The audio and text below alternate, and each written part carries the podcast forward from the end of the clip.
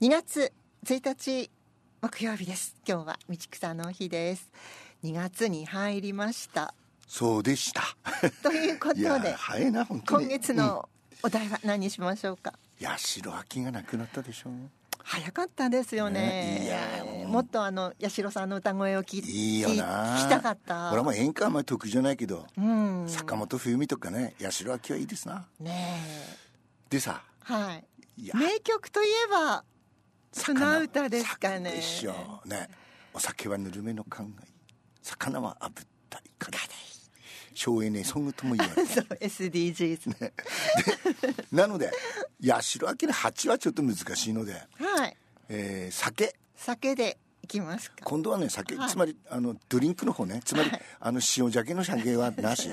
酒オンリー。酒ビールはもちろん OK です。日本酒でもいいし、はい、はい。ウイスキーでもいいし。し。そっちの方で。はい。ええ。今月は皆さんから酒でお待ちしております、楽しみです。ねでさ、はい。ずっと中国の話をしてましたでしょ、酒に溺れるか女に溺れるか 七に俺はさ七肉林そうあのえっ、とねなそういう川柳この間作ったな。あそうですか、えーいい七肉林一憧れ。番一番好きな四字熟語。でそのまあこういうひこういうねアホな句がねで静止というね美人やってたでしょ、はい。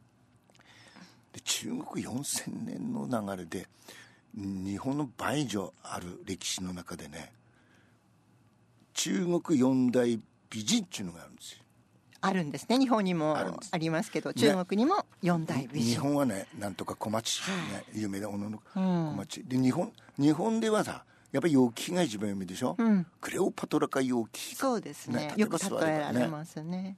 中国。清子王将軍氷山陽気。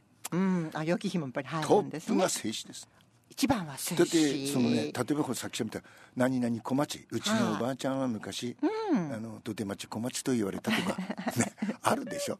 必ずどこのどこに。小町が。ねね。はあなたも言われましたか？い言われるわけがないじゃないですか。でで中国はなんとか静止なんだって。同じように。小町と同じように、同じような使い方。だからやっぱりトップなんですね。でね、えーどれがどれかは知ってるけどね美人ね、えー魚も沈む珍魚美人。これどうしどういうことかというと洗濯をしているとはい。足のかあお魚も見とれて魚がブクブクって沈んでしまうぐらい。珍魚美人。次飛ぶ狩りも落ちる。落眼美人。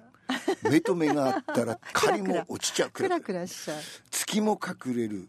平月美人これはまあわかりましたな。月もうんあの人にはかなわな恥い。そう。花も恥じらう秋華美人。ね。こういうのみんな通じるんですよ。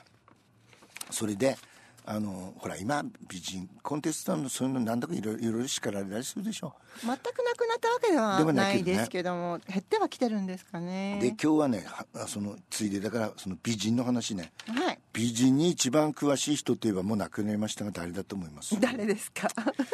えっとね美女を語る上でこの人に話を伺わないことには古いねクリープを入れないコーヒーのようなものって書いてるけど 今こういうこと言わないけど昔言いましたね。ありましたね。何でしたっけ？ね。はい。クリープなんとかのないなんなんとかなんてっていうのは。ミス・ユニバース日本大会で28年間司会を務めた。わかりました。宝田明さん。そう。はい前に戦争でやりましたね宝田明はね。ね。壮絶なあの手術を。ソ連兵がね入ってきて、はい。で撃たれて、ええであの近所のおじさんだけが取ってきたってうん。鉛の弾ので死んじゃうからね。痛い痛い痛い痛い。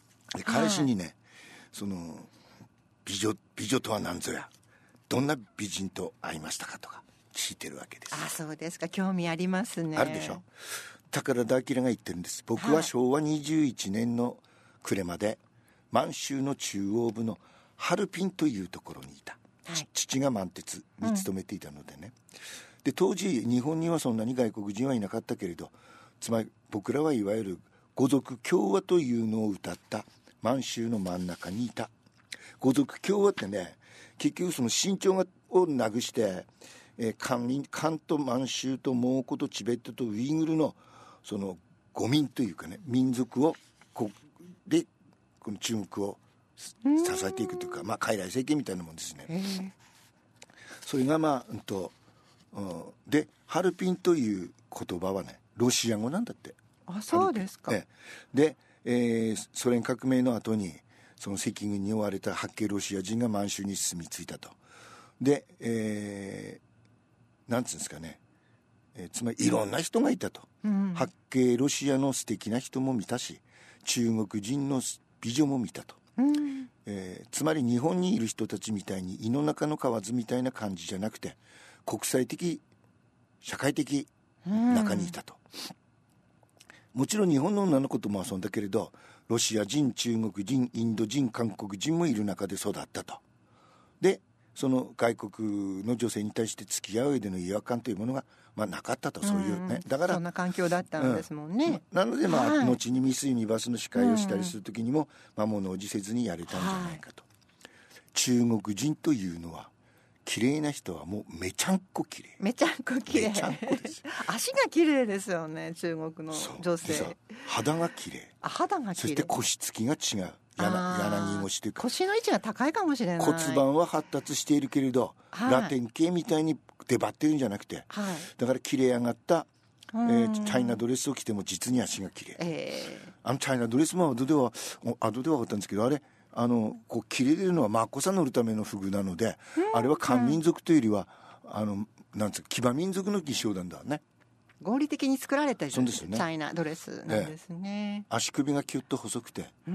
まあ、中国には転足というものがあったのであまあ、その文化というかね、ええ。腰つきがその歩き方にしても日本人とは違うでしょうと。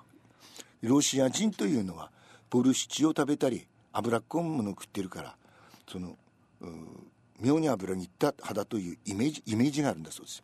でハルピンにはえーとね、スンガリーという川が流れていてその中州に遊泳場があったんだって。でそこへ行くと八景ロシア人の素敵な女性もいたけれどはい。脂肪の塊みたいな人もいてこういう真っ白な肌を見せて日光浴をしていると。で当時日本人はまだ隠して隠してという大正時代の水着みたいなのだったけれどもロシア人は割とビキニに近いような水着で。うん。つまり真っ白いトドがずらっと並んでいる と思えばいいと。そういうだからまあそういうね威風堂々とした外国の女性もまあいっぱい見てきたと。でそのつまり彼がね大陸で育ったわけでしょ？はい。で日本に引き上げてきて感じたのは、まあ、戦後の荒廃というのもあったでしょうけどその夢にまで見た祖国がこれかという失望感だったそうですか、ね、それまで毎日朝礼で東方洋廃といって日いずる東の方にある祖国に向かって頭を下げろっていうことを、うんまあ、大陸でやってきたはい。ところが帰ってみると新潟の村上というところでねもう古い城下町で封建的でまあこんな狭い国狭いものの考え方でなんてケツの穴の小さい国民なんだと思ったそうですよ。で僕らは真っ赤な太陽が大地に引きずり込まれるように落ちていく満州のの広い荒野を見ていろんな民族がいてしかも四季の変化が激しくて、えーそういう気候の中にいたわけだから日本が生ぬるくてしょうがなかったと。でねなんだこいつらみたいに思ったそうです。よあそうですか、まあ、内地にいた人も戦災にあって苦労したりあっただろうけれども、まあ、僕らはソ連の兵隊が直接ハルピンに入ってきて無政府状態になっているところに2年弱いだわと。だからソ連が最初に送り込んできたのはね囚人部隊なんだって。囚人部だから今のあのプーチンみたいなもんでしょ、うんそうなんです、ね、刑務所から出したやつ。そういうそういうのだから略奪や交換が行われたのを目の当たりにしたと、だからまあ日本に帰ってきてちょっとやそっとのことがあってもなんてことはないと思っていた、宝田さんが感じてるその美というのはところで何なんですかね？こっから行きたいとこですか。ら そろそろ。